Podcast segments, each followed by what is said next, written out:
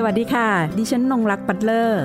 นี่คือพื้นที่ของคนชอบอ่านและชอบแชร์ ที่จะทำให้คุณไม่ต้องหลบมุมอ่านหนังสืออยู่คนเดียว แต่จะชวนทุกคนมาฟัง และสร้างแรงบันดาลใจในการอ่านไปพร้อมๆกัน กับหลบมุมอ่านค่ะ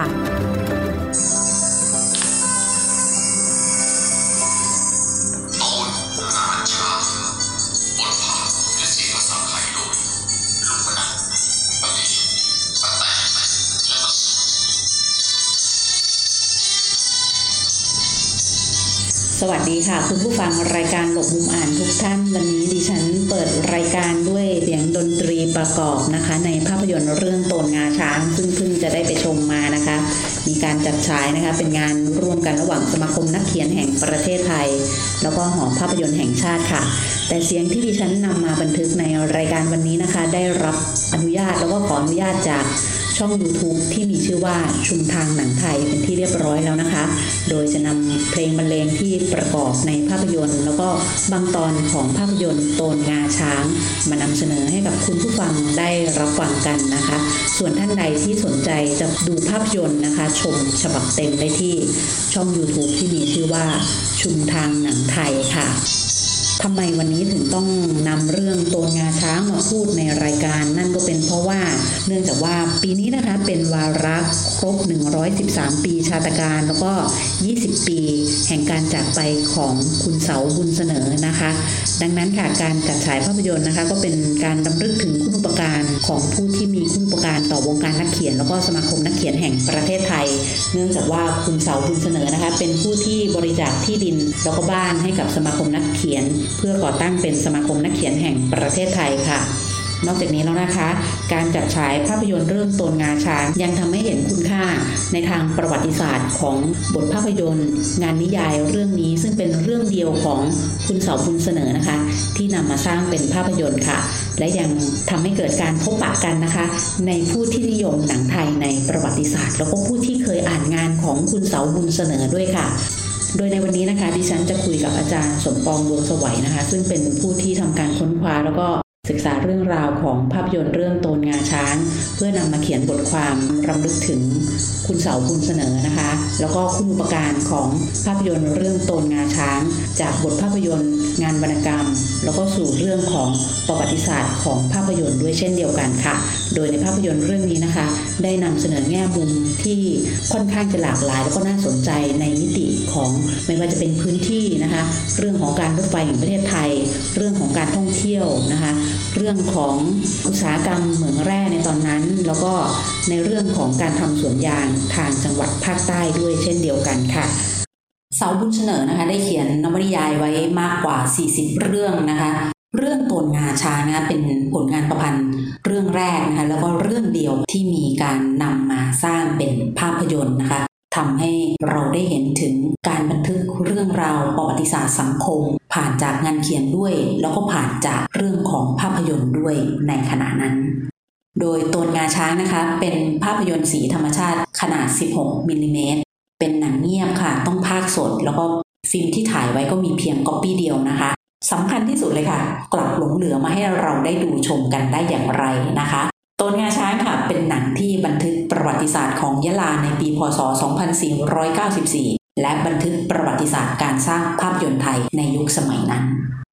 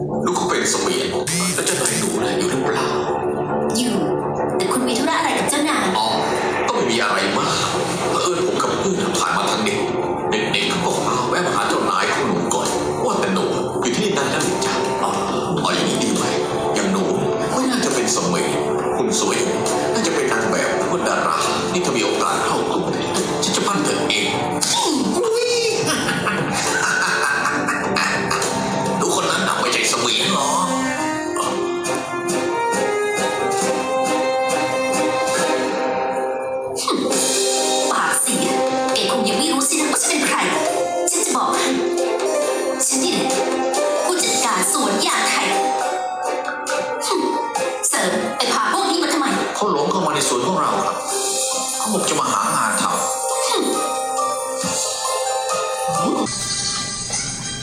ส่วนผู้ฟังท่านใดนะคะ ที่สนใจชมภาพยนตร์เรื่องโตนงาช้าง ฉบับเต็มพร้อมกับบทภาคนะคะ ก็สามารถที่จะเข้าไปรับชมได้ที่ YouTube ช่องชุมทางหนังไทยนะคะ โดยในช่วงนี้นะคะเราจะคุยกับอาจารย์สมปองดวงสวัยนะคะ ซึ่งเป็น คคลท่านหนึ่งนะคะที่สำคัญในการที่ได้นำเสนอเรื่องราวของบทประพันธ์เรื่องโตนงาช้างนะคะ ซึ่งเป็นนิยายเรื่องเดียวของเสาบุญเสนอค่ะที่มีการนำมาทำเป็นภาพยนตร์นะคะ อาจารย์คะค้นคว้านานไหมคะสำหรับข้อมูลที่จะมาเขียนบทความที่ชื่อว่าโตนงาช้าง นิยายเรื่องเดียวของสอบุญเสนอที่เป็นภาพยนตร์เนี่ยค่ะ ขออนุญาตทวนนิดหนึ่งสั้นๆกับชีวิตของลุงเสากับสอเสือ แล้วเดี๋ยวเราเข้าไปคุยที่โตนงาช้างนะครับอือหือ ลุงเสาเนี่ยสาวบุญเสนอสอแรกคือมาจากศูนย์ศูนย์เสีย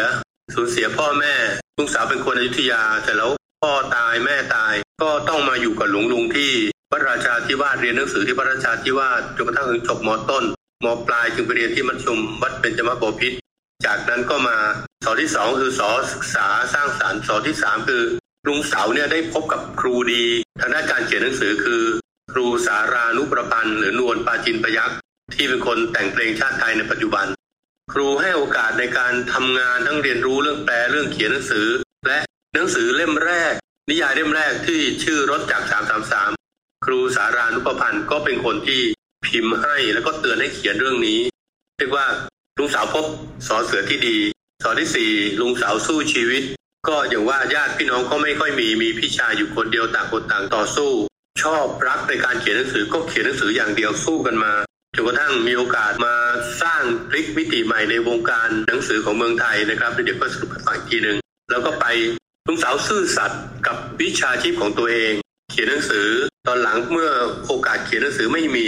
หลังจากที่ตัวเองเป็นบรรณาธิการแล้วโรงพิมพ์ที่ถนนประมวล ประมวลฐานประมวลวันถูกระเบิดทำอะไรไม่ได้ ก็ไปแปลบทภาพยนตร์ ซึ่งสมัยนั้นเป็นหนังเงียบมามันก็ไม่ค่อยมีตัวตนให้เราดูเท่าไหร่นักนะครับ แต่ว่า เลี้ยงชีวิตได้ด้วยการแปลหนังสือตอนนั้น แล้วก็แปลจากบทภาพยนตร์ต่อสุดท้ายคือลุงสาวเป็นคนเสียสละอย่างที่บอกว่าเมื่อกี้นี้ก็คือมอบที่ดินบ้านให้กับสมาคมนักเขียนแห่งประเทศไทยนะครับ ไปที่เรื่องของตนงาช้าง ตนงาช้างเป็นเรื่องเดียว ผมไม่แน่ใจว่าได้เขียนเป็นนิยายหรือเปล่า เพราะว่าตอนแรกตั้งใจทำไว้ตั้งแต่ปี 2484 ซึ่งกรมรถไฟหลวงผมเจ้าสุขวรรณดิษฐ์ดิสกุลเป็นคนที่ อำนวยการให้ลุงแท้เป็นคนถ่ายภาพ ให้ลุงเสาเป็นคนเขียนเรื่อง แต่ในที่สุดถ่ายไปได้หน่อยหนึ่งหรือครึ่งหนึ่งก็ได้ เพราะว่าก็มีหลักฐานอยู่ว่า พอมีภาพมีเรื่องต่างๆอยู่ แต่พอเจอสงครามโลกเข้ามันก็สร้างไม่ได้ ถ่ายต่อไปไม่ได้ หนังก็ฉายไม่ได้ ในที่สุดก็จบตอนแรกปลายปี 2484 ลุงแท้มาชวนลุงเสาทำอีกทีในปี 2494 เมื่อได้ในทุนอย่างคุณนิตยาอัปพนานนท์เป็นคนที่ เกื้อหนุนให้สามารถสร้างหนังไทยเรื่องนี้ได้ก็สร้างขึ้นมา บทภาพยนตร์ครั้งแรกก็หายไป แล้วก็กลับมาเขียนกันใหม่ โดยการไปดูสานที่จริงใหม่ แล้วก็ทำให้เกิดนิยายตามมาอีกนะนอกจากที่จะได้ตนงาช้างแล้วยังได้เรื่องอื่นตามมา นั่นก็คือผลพวงที่ลุงเสาได้ทำงานชิ้นนี้ทีนี้ที่สมาคมนักเขียนเราตามเรื่องตนงาช้าง เพราะว่ามันเป็นเรื่องเดียวของลุงเสาที่เป็นภาพยนตร์ โดยที่เราก็ยังไม่เห็นตัวบทภาพยนตร์ครั้งนั้นนะ ตัวหนังนี่ก็ถือว่าคนไทยโชคดี เพราะหนังสมัยก่อนนี่เป็นหนัง 16 มม มีก๊อปปี้เดียว เวลาไปฉายที่ไหนเหนือใต้ออกตกก็ต้องใช้ก๊อปปี้เดียวพากย์สด เมื่อ 2494 มันเหลือมาถึงปัจจุบันได้และสามารถทำเป็นดิจิทัลได้แล้วก็สามารถฉายให้เราดูได้พากย์ได้นี่ ถือว่ามหัศจรรย์มากมิฉะนั้นเราก็อาจจะไม่ได้ดูอีกเลยก็ได้ อย่างบางเรื่องหายไปเช่น สุภาพบุรุษเสือไทยของลุงแท้ประกาศวุฒิสารซึ่งเป็นหนัง 16 มม เรื่องแรกของเมืองไทยไม่มีให้ดู อืมค่ะอาจารย์คะขอบคุณมากเลยค่ะอาจารย์ อาจารย์ได้พูดถึงเรื่องของที่มาของสอนะคะ มีทั้งหมดครับสี่ห้าสอที่อาจารย์ยกตัวอย่างนะคะ ก็จะมีสอที่ครับหมายถึงความสูญเสีย สอที่หมายถึงการสร้างสรรค์นะคะ สออีกอันหนึงก็คือ ชื่อของท่านสารานุประพันธ์นะคะ แล้วก็สอสู้ชีวิต สอซื่อสัตย์สอเสียสละนะคะ แล้ววันนี้เราก็ได้มาอีกหนึ่งสอนนั่นก็คืออาจารย์นะคะ เป็นอาจารย์สมปองนะคะที่ได้มาเล่าเรื่องของคุณเสาคุณเสนอให้กับพวกเราได้รับทราบกันนะคะ อาจารย์พอจะให้รายละเอียดได้ไหมคะในแง่ของว่าผลงานหลังจากที่ไปลงโลเคชันใช่ไหมคะ ไปดูพื้นที่ในการครับจัดทำภาพยนตร์ที่จะต้องถ่ายทำภาพยนตร์นะคะ หลังจากนั้นแล้วเนี่ยทางคุณเสาคุณเสนอเองได้มีบทประพันธ์อะไรที่มันเกี่ยวกับพื้นที่ทางจังหวัดภาคใต้เพิ่มขึ้นอีกไหมคะตอนช่วงแรกๆของชีวิตอะเมื่อ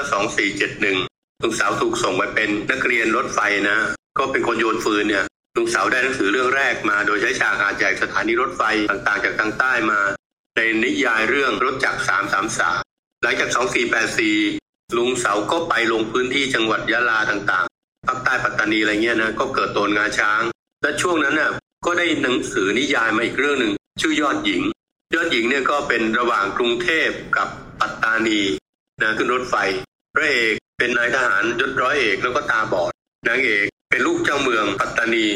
แล้วปรากฏว่าพระเอกตาบอดผู้มั่นเป็นพี่สาวของนางเอกนะชื่อรำพึงนางเอกชื่อรำพา แล้วก็ใช้ฉากที่จังหวัดปัตตานี แต่เรื่องนี้ที่มันเรื่องสำคัญที่ผมคิดว่าเป็นเรื่องอีกชิ้นหนึ่งที่น่าศึกษาลุงสาวมากก็คือว่า นางเอกสอนให้พระเอก ซึ่งตาบอดเขียนหนังสือ พระเอกก็บอกเขียนไม่ได้เขียนไม่เป็นเราชีวิตฉันไม่เคยเขียนมาก่อนในที่สุดรำพาก็เล่าถึงวิธีการเขียนหนังสือให้ตั้งแต่คิดถึงโครงสร้างก่อนคิดถึงเรื่องสั้นๆ เรื่องที่เรารู้ดีที่สุด แล้วก็อ่านทบทวนหาคนตรวจทานให้สุดท้าย ถ้ามันส่งไปถึงบกแล้วไม่ประสบความสำเร็จก็เขียนใหม่ มันอยู่ในหนังสือเรื่องยอดหญิงใช้ฉากปัตตานี มีเรื่องการประพันธ์อยู่ในนั้น นี่ก็เป็นฉากทางใต้ ปรากฏว่าลุงเสาใช้ฉากทางใต้อยู่หลายเรื่อง รวมทั้งโตนงาช้างนะถึงโตนงาช้างเนี่ยเข้าเรื่องที่ว่าภูมิประเทศ ถ้าคนไม่เข้าใจในหนังโตนงาช้าง โตนงาช้าง เจตนาของการสร้างเรื่องนี้ก็คือว่าต้องการเผยแพร่ ภาพสวยงามๆหรือการท่องเที่ยว ให้คนรู้จักทางใต้ น้ำตกสวยที่สุดของทางใต้ชื่อโตนงาช้าง อยู่ที่อำเภอหาดใหญ่ จังหวัดสงขลาทำไมเรียกโตนงาช้าง โตนแปลว่าน้ำตกงาช้างก็คือมีรูปคล้ายงาช้าง โตนมันมีอยู่เจ็ดชั้นโตนที่นี่นะครับ ชั้นหนึ่งเรียกโตนบ้าชั้นที่สองเรียกโตนปลิวชั้นที่สามจึงเรียกโตนงาช้างเหตุที่เรียกโตนงาช้าง เพราะมันมีน้ำตกแยกเป็นสองทางเหมือนกับงาช้างที่มีสองข้าง แล้วก็ถือว่าสวยที่สุดเขาก็นำเรื่องนี้เป็นเรื่องเอกเอามาเริ่มต้นฉายตอนต้นแล้วก็ไปจบที่โตนงาช้างเมื่อพระเอกสู้ชัยชนะกับคนร้ายได้เขาก็พบกับนางเอกอีกครั้งหนึ่งซึ่งไปช่วยกัน ก็จบที่โตนงาช้าง เป็นการวางเรื่องที่ขึ้นต้นที่โตนงาช้าง จบที่โตนงาช้าง ให้เห็นความงามของโตนงาช้าง แต่ในเรื่องไม่ใช่มีน้ำตกโตนงาช้างแห่งเดียว มีน้ำตกบาโจให้ดู คุณค่าของเก่าๆเช่น สถานีรถไฟกาบูวันนี้ไม่มีแล้ว มันมีสถานีเดิมนั่นแหละแต่เปลี่ยนชื่อกาบูเป็นรามัน ก็มีการเปลี่ยนแปลงให้เราได้เห็น แล้วก็เป็นประวัติศาสตร์ของภาพยนตร์ไทย เรื่องหนึ่งที่มีชีวิตชีวาให้เราได้ดูได้ ขอคุยแลกเปลี่ยนกับอาจารย์นะคะ หลังจากวันนั้นที่ได้เลยไปครับชมนะคะ รู้สึกประทับใจหลายอย่าง จะเรียกว่าเป็นภัยรัฐภาพยนตร์ก็ได้นะคะมองในแง่ของงานที่นำเสนอเรื่องการท่องเที่ยวของทางภาคใต้ โดยเฉพาะในจังหวัดที่เป็นโซนปัตตานียะลานราธิวาสอันนี้ก็ได้เช่นเดียวกันนะคะ และยังเห็นในเรื่องของภูมิศาสตร์ เรื่องของกายภาพของพื้นที่ การเปลี่ยนแปลงของพื้นที่ที่ปรากฏอย่างที่อาจารย์ได้บอกว่า ฉากนั้นสวยนะคะที่สถานีรถไฟกาบูนะใช่คะใช่ตอนนี้เป็นที่รามันไปแล้วนะคะ ก็เปลี่ยนมีการเปลี่ยนครับชื่อไปนะคะในเชิงของพื้นที่รวมถึงการบันทึกภาพบรรยากาศตามสถานีรถไฟนะคะในฉากที่พระเอกไปถึงบรรยากาศตอนพ่อเข้าไปถึงนั้นก็สวยเช่นเดียวกันนะคะใช่ที่จะใช่ลงรถไฟที่สถานีจังหวัดยะลานะคะ กับอีกอันวันนั้นไปฟังแล้วไม่มีการพูดถึงคือหลาย ๆ ท่านจะพูดถึงในเรื่องของเทคนิคการถ่ายภาพใช่ไหมคะ ในมุมกล้องต่างๆ เราจะเห็นการถ่ายทางรถไฟ การถ่ายมุมกล้องที่แพนให้เห็นขบวนรถไฟนะคะแบบเหมือนหนังต่างประเทศนะที่หลายท่านได้บอกว่าประทับใจมากมันเป็นอะไรที่ดูยิ่งใหญ่แล้วมันเป็นหนังไทยอะไรอย่างเงี้ยแล้วทำเทคนิคแบบนี้ได้นะคนในยุคนั้นผู้สร้างหนังนะคะผู้กำกับแล้วก็ช่างภาพในตอนนั้นเนี่ย มีความสามารถมาก ๆ เลย อยากจะให้ชมแล้วเชื่อก็ว่ามันเชื่อว่าจบจากต่างประเทศอะใช่ใช่เราจะเห็นฉากแบบเนี้ยแบบเหมือนเราดูหนังต่างประเทศใช่ไหมคะแล้วมุมกล้องเนี่ยอย่างเงี้ยมาเลยนะคะนั้นสใช่วยครับงามมากจริงๆอะไรเงี้ยเรื่องที่วันนั้นไม่ได้พูดถึงนั่นก็คือที่ดูและชมนะคะ จะเห็นในเรื่องของการประทะกันระหว่างคนที่มันไปจากส่วนกลาง แล้วก็คนที่อยู่ในพื้นที่ด้วย อันนั้นก็อีกอันหนึ่งอ๋อค่ะอ่าฮะแล้วก็จะมีประเด็นอย่างเช่น เรื่อง สิทธิที่ทำกิน การแบ่งปันพื้นที่อะไรอย่างเงี้ยหลังจากอีกฝ่ายนะคะเพราะมันมีข้อขัดแย้งระหว่าง คนที่เป็นเจ้าของเหมืองกับคนที่เป็นเจ้าของสวนยางใช่ไหมคะก็จะมีข้อขัดแย้งกันอย่างนี้ในเรื่องของทางเข้าทางออก อันนั้นก็อีกส่วนหนึ่งนะคะ แล้วก็จะมีการสอดแทรกนี่แหละค่ะในเรื่องของมันไม่ได้แค่ในเชิงเรื่องของกฎหมาย แต่เป็นการพื้นที่สาธารณะเมื่อก่อนที่ใช้ร่วมกันได้ แต่เมื่อเกิดการจับจองเกิดขึ้นเนี่ย มันก็ถูกเป็นการกีดกันแล้วเป็นการไปบล็อกพื้นที่ที่อยู่อีกฝั่งหนึ่งนะคะไม่สามารถเดินทางเข้าออกได้อย่างนี้นะคะ ประเด็นที่เห็นชัดอีกอันหนึ่งนั่นก็คือในเรื่องของบทบาทของผู้หญิงที่ปรากฏในภาพยนตร์เรื่องนี้ เราจะเห็นว่าตอนที่พระเอกไปถึงตรงสวนยางใช่ไหมคะแล้วก็มีการถามถึงว่าเออใครคือเจ้าของหรือว่าคนดูแลที่นี่นะคะ ปรากฏว่านางเอกของเราเนี่ยนะคะ เป็นผู้จัดการสวนยางนะคะ เป็นผู้ที่ดูแลนะคะ คนงานที่เป็นผู้ชายทั้งหมดเลยที่อยู่ในสวนยาง ตรงนี้ตัวดิฉันเองตอนที่ชมเนี่ยรู้สึกว่าโหยคุณสองคุณเสนอ ให้กล้าติให้ผู้หกญิงล้าอีกอะกล้าแล้วกล้าใช่ให้ผู้หญิงเป็นผู้จัดการสวนยางท่ามใช่กลางงานที่มันเป็นพื้นที่ที่จะต้องเป็นผู้ชายไปอยู่อะค่ะนี่ถ้าให้แกไปเป็นผู้จัดการเหมืองด้วยเนี่ย ถ้ามีผู้จัดการเหมืองอีกคนเป็นผู้หญิงเนี่ย เราจะเห็นมุมมองของคุณเสาบุญเสนอนะคะที่ให้มิติแล้วก็บทบาทของผู้หญิงเนี่ยสมัยใหม่มาก แล้วก็ใช่ใช่ให้เห็นว่าผู้หญิงในตอนนั้นน่ะมีความก้าวหน้า แล้วก็สามารถที่จะทำงานเนี่ยในลักษณะว่าต้องไปใช้ชีวิตอยู่ในสวนยาง แล้วก็ต้องต่อรองอำนาจนะคะต้องมีการต่อรองกันตลอดนะกับลูกจ้างของตัวเองที่เป็นผู้ชายผู้ชายทั้งหมดด้วยซ้ำนะคะแล้วจะเห็นบทบาทตรงใช่เนี้ยอันนี้คือแบบโอ้โห แล้วพอไปดูหนังสือหลาย ๆ เล่ม ที่จะเป็นคล้าย ๆ แบบรวมเรื่องสั้นนะคะก็จะเห็นว่าในเรื่องของบทบาทของผู้หญิงเนี่ยค่ะทางคุณสาวบุญเสนอเองในฐานะนักประพันธ์นะคะได้นำเสนอภาพของผู้หญิงในยุคนั้นออกมาให้พวกเราได้รู้นะคะผ่านตัวงานวรรณกรรมด้วย ทีนี้ในเชิงของตัวบทภาพยนตร์อะไรต่างๆก็ค่อนข้างจะลำบากนะคะอาจารย์เพราะเห็นบอกว่ามันเป็นหนังเงียบมาก่อน มันไม่ได้มีบท ใช่ใช่บทภาคหรือบทภาพยนตร์เนี่ยเราไม่ได้เห็นเลย บทภาคไม่มี ทุกอย่างเนี่ยทำมาใหม่หมด มีแต่เรื่องย่อเท่านั้นที่ได้หลงเหลือมา เพราะว่าวันที่เปิดการฉายได้มีการพิมพ์สูจิบัตรขึ้นมา แล้วก็มีเรื่องย่ออยู่ไม่กี่บรรทัดนะครับอืมหลังจากนั้นเขาก็ไปดูเช็คปากของพระเอกนางเอกเช็คปากตัวละครคุยกันเล่าตามเรื่องแล้วก็ก็ถอดมาเป็นคำพูด แล้วก็มาถอดเป็นบทภาคนะ ทีนี้เมื่อกี้นี่พูดถึงเรื่องคุณค่าของเรื่องอีกอันหนึ่งผมคิดว่า มันน่าสนใจอยู่ประเด็นหนึงจริงๆตั้งใจจะพูดวันนี้แหละแต่วันนั้นไม่ได้พูดเพราะว่าวันนั้นเราเชิญชวนให้คนที่มีความรู้เรื่องกล้องเรื่องอะไรต่างๆมาพูดคุยกัน แล้วก็แลกเปลี่ยนประสบการณ์กันเพราะว่าเรื่องวรรณกรรมเรื่องอะไรเราก็คุยพอสมควรแล้วก็เลยได้อาจารย์สองท่านดรสุรกิจปรางสอนดร สงครามโพวิไลมาคุยถึงเรื่องกล้องทีนี้ ตัวเรื่องวันนี้ที่อยากคุยก็คือว่า ความขัดแย้ง ระหว่างเหมืองกับสวนยางอืมมันเป็นสื่อสัญญาหลาย ๆ อย่างในสังคมไทยนะ เรานึกถึงการขัดแย้งของคนสองกลุ่ม ไม่ว่าจะเป็นอะไรก็ตาม สวนยางกับเหมืองแร่จริงๆ แล้วมันก็คือแทนฝ่ายของคนที่ชอบกับคนที่ไม่ชอบนั่นแหละ มันทำอะไรกัน มันก็คือปิดกั้นพอปิดประตูกั้นเราก็คบกันไม่ได้ มันก็มีปัญหาขัดแย้งกันเกิดขึ้นมีแต่ความไม่เข้าใจพ่อปูนมากขึ้น แต่วันหนึ่ง เมื่อคนที่เป็นคนกลาง คือคุณพ่อซึ่งเป็นเจ้าของเหมืองบอกว่าเฮ้ยถอด ไอ้ไม้กั้นมันออกซะเถอะพอถอดออกไประหว่างสวนยางกับเหมืองแร่ก็คุยกันได้สบายๆมันก็เหมือนกับคนในสังคมปัจจุบันนั่นแหละก็ยังมีข้อขัดแย้งกันอยู่ ถ้าเราเปิดใจก็คือเปิดประตูให้กว้างขึ้น เปิดใจรับฟังซึ่งกันและกัน มันก็เป็นการประสานกันได้การเข้าใจกันได้ ด้วยความรักความเข้าใจมันก็อยู่ด้วยกันได้ นี่ก็คือหัวใจของเรื่องที่ผมคิดว่าลุงเสาว์เปิดสัญลักษณ์ให้เราเห็นว่าความขัดแย้งสามารถแก้ไขได้ ถ้าเราเปิดประตูหัวใจด้วยความรักซึ่งกันและกันเราก็สามารถคุยกันได้ อยู่ในสังคมที่ happy ending ได้เหมือนตอนที่เขาจบเรื่องครับ ประเด็นความขัดแย้งที่อาจารย์ยกตัวอย่างมาเมื่อสักครู่ค่ะพอย้อนกลับไปในบริบทณตอนนั้นเนี่ยมีเหตุการณ์บ้านเมืองอะไรที่มันชวนทำให้เจ้าของผู้เขียนผู้นำเสนอภาพยนตร์เรื่องโตนงาช้างเองเนี่ย ได้หยิบยกขึ้นมาเพื่อจะเป็นสัญลักษณ์หนึ่ง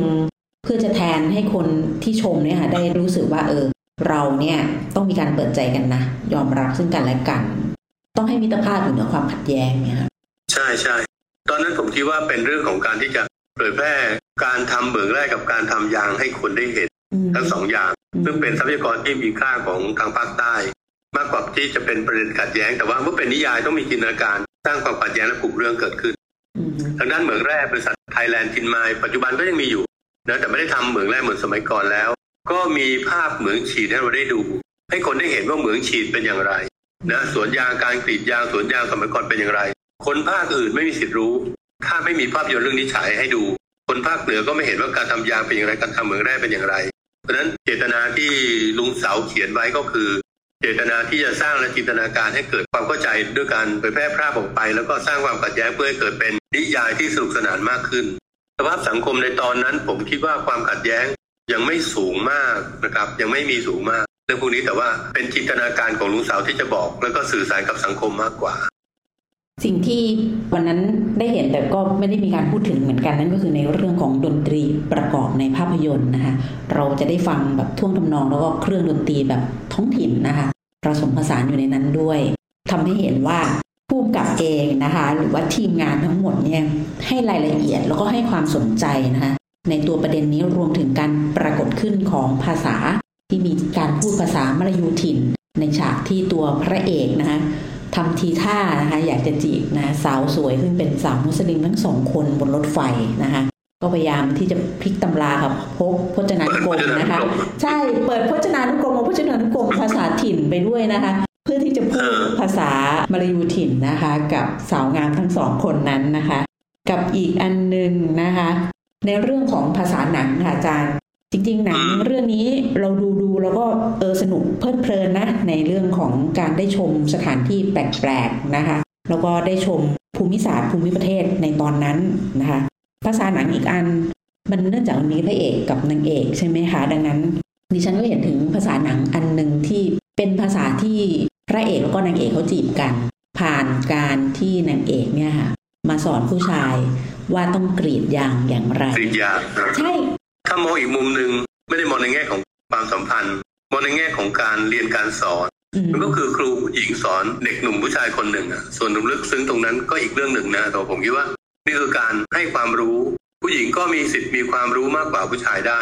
อือฮึหรือเท่าเทียมกันได้นะมองมองในแง่การให้ความรู้ซึ่งกันและกัน ก็ไปพร้อมกับเรื่องยอดหญิงไหมฮะอาจารย์ที่อาจารย์ได้กล่าวไปก่อนหน้านั้นที่ตัวนางเอกเองสอนพระเอกให้เขียนหนังสือพระเอกที่ตาบอดใช่ใช่อืมนะน่าจะเป็นความรู้สึกลึกๆหรือจิตสำนึกที่ลุงสาวมีอยู่ เพราะว่าความรู้เหล่านี้ลุงสาวหาอ่านจากต่างประเทศด้วยสิทธิสตรีหรือให้เกียรติผู้หญิงต่างๆทั้งหลายเนี่ยรวมทั้งให้เกียรติภรรยาที่เป็นคนรักเนี่ยลุงสาวให้เกียรติมาก แล้วก็เชื่อว่า ด้วยเหตุนี้แหละลุงสาวถึงให้ผู้หญิงมีบทบาทในเรื่องที่ลุงสาวเขียนค่อนข้างมากใครที่สนใจประเด็นเรื่องของผู้หญิงนะคะ ในงานประพันธ์ของคุณสาวบุญเสนอเนี่ยดิฉันว่าเข้าไปเก็บรายละเอียดตรงนี้ได้ยังมีอีกเยอะเลย โดยเฉพาะบริบทเมื่อย้อนกลับไปในช่วงยุคของทางคุณสาวบุญเสนอยังมีชีวิตอยู่นะคะ แล้วก็ลองไล่เรียงเทียบเคียงกับบริบททางประวัติศาสตร์ในเรื่องของพื้นที่ประวัติศาสตร์ในเรื่องของทางสังคมวิทยามนุษยวิทยานะคะรวมถึงบ้านเมืองของเราเองด้วยในตอนนั้นว่ามันมีบริบทอย่างไร ถึงทำให้นักประพันธ์นะคะผู้เขียนเนี่ยนำเสนอออกมาแบบนั้นนะคะ โดยงานชิ้นนี้อาจารย์คะอาจารย์คิดว่าโดยตัวภาพยนตร์แล้วก็ตัวงานประพันธ์เองเนี่ยมันยังมีคุณค่าอะไรอีกบ้าง ต้องถือว่าเป็นเรื่องแนวคิดที่เราคุยกันเนี่ย เป็นเรื่องล้ำยุคของยุคนั้นมากเพราะตอนนั้นมันคือ 2484 แล้วตอนหลังก็คือ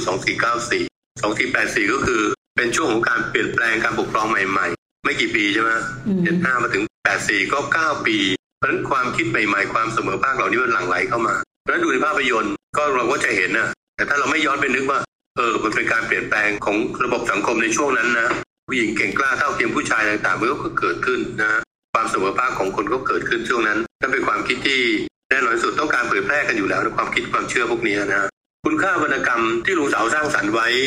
นอกจากเรื่องโตนงาช้างแล้วผมอยากจะบอกว่าลุงสาวนี่เป็นนักคิดแล้วก็นักสร้างเอานักสร้างก่อนลุงสาวสร้างสามคนด้วยนะมีครูเอเวชกรมีเวชกระตุกเริกมีลุงสาวซึ่งอายุน้อยที่สุดในรุ่นนั้นนะสร้างหนังสือนิยายคณะเพลินจิตขึ้นมา นิยายเล่มละสิบสตางค์ดังระเบิดเลยนะครับ ช่วงนั้นเพราะว่า ก่อนนั้นมันมีหนังสือราคาแพงลุงเสากับเวชและครูเอ๋มาเปิดตลาดใหม่ทำหนังสือนิยายสิบสตางค์เกิดขึ้นลุงสาวเป็นนักประพันธ์เป็นนักเขียน คุณเวชกระตุกเลิกเป็นเจ้าของโรงพิมพ์ครูเอ๋เป็นคนเขียนภาพประกอบและเขียนเรื่อง เพราะฉะนั้นมันก็ทุกอย่างองค์ประกอบอยู่ในตัวมันสมบูรณ์แล้วมันก็สามารถเปิดได้ในยุคนั้น ก็เป็นคณะเพลินจิตที่โด่งดังมากนี่ถือว่าเป็นนักสร้างคุณุปการกับวรรณกรรมไทย ต่อมาเมื่อบทบาทของลุงเสาสอบุญเสนอที่เป็นบรรณาธิการเนี่ย สร้างนักเขียนตัวสำคัญให้เกิดขึ้น ด้วยการเห็นต้นฉบับของนักเรียนในร้อยนะเรื่องนักเรียนในร้อย เขียนโดยปอยทปาลิศในที่สุดก็ให้พิมพ์เล่มนี้เกิดขึ้นคณะเพลินจิตพิมพ์ นักเรียนในร้อยปอยทปาลิศก็เกิดแต่บัดนั้นเป็นต้นมานะก็สร้างนักเขียนขึ้นมาให้เรารู้จักถึงวันนี้คนยังอ่านหนังสือของปออินทปาลิศอยู่ แน่นอนที่สุดมันก็การเดินทางมาจากการเริ่มต้นของลุงสาวบุญเสนอที่มองเห็นลุงสาวบุญเสนอสร้างสารอีกอันหนึ่งที่คนไทยไม่ลืมก็คือว่า เมื่อลุงสาวเป็นนักแปลภาพยนตร์ แปลบทภาพยนตร์ในยุคหนังเงียบหนังฝรั่งหนังต่างประเทศอะไรต่างๆแล้วมาถึงยุคหนึ่งเมื่อเจมส์บอนด์เข้ามาในเมืองไทย ในตอนแรกที่ดรโนใช่ไหมครับ ก็ไม่มีชื่อไทย ในสุดก็ตั้งชื่อไปตั้งชื่อกันมา ลุงสาวก็ตั้งชื่อออกมาว่าพยักร้าย 007 นี่คือวักทองและชื่อเรื่องภาพยนตร์ที่คนยังจำได้ว่านี่คือผลงานของลุงสาวสอบุญเสนอที่คิดเรื่องพยักร้าย 007เป็นเจมส์บอนด์ครับ วันนี้ค่ะเราก็ได้รับทราบถึงคุณค่านะคะ ทั้งในเชิงวรรณกรรม แล้วก็ในเชิงของภาพยนตร์ค่ะ จากงานประพันธ์เรื่องตนงาช้างนะคะ ของคุณเสาบุญเสนอนะคะ โดยอาจารย์สมปองค่ะ ก็ได้มาให้ข้อมูลกับพวกเราในมิติต่างๆให้ได้ร่วมแลกเปลี่ยนวันนี้รู้สึกสนุกมากเลย เพราะวันนั้นเสียดายค่ะอยากจะร่วมแลกเปลี่ยนมากแต่เวลามีน้อย แล้วก็มันต้องรีบฉายโปรแกรมถัดไปนะคะที่จะมีรอบบ่ายเราก็เลย ได้ฟังในเรื่องของมุมกล้องอะไรต่างๆนะคะซึ่งดิฉันนำเสนอไปแล้วนะคะ วันนี้ค่ะต้องขอขอบคุณอาจารย์สมปองดวงสวัยค่ะ ที่มาร่วมพูดคุยในรายการ ส่วนผู้ฟังท่านใดนะคะ ถ้าสนใจเรื่องราวของคุณสาวบุญเสนอก็สามารถไปที่สมาคมนักเขียนแห่งประเทศไทยได้นะคะ ตรงนั้นนะคะ คุณสาวบุญเสนอได้มอบบ้านแล้วก็ที่ดินให้กับสมาคมนักเขียน ก็จะมีเรื่องราวของท่านด้วยรวมถึง มีนิตยสารวารสารปากไก่นะคะ ของสมาคมนักเขียนแห่งประเทศไทย ซึ่งอาจารย์สมปองนะคะก็มีบทความเรื่องตนงาช้างนิยายเรื่องเดียวของเสาบุญเสนอที่เป็นภาพยนตร์นะคะตรงนี้จะมีรายละเอียดต่างๆ ให้อ่านเพิ่มเติมมากขึ้นไปอีกนะคะส่วนใครอยากทำความรู้จักเบื้องต้นสำหรับภาพยนตร์เรื่องนี้ เข้าไปชมภาพยนตร์เรื่องตนงาช้างได้ที่ช่องชุมทางหนังไทยใน YouTube ได้เลยค่ะ วันนี้ขอบคุณที่ติดตามรับฟังลงมุมอ่าน สวัสดีค่ะ หากมีหนังสือดีๆ ที่อยากมาแชร์กัน มาบอกกับเราได้นะคะ แล้วกลับมาหลบมุมอ่านด้วยกันค่ะ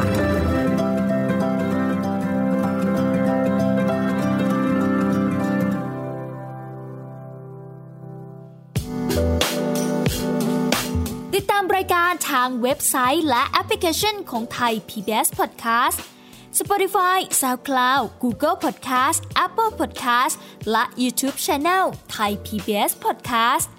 Thai PBS podcast. View the world via the voice.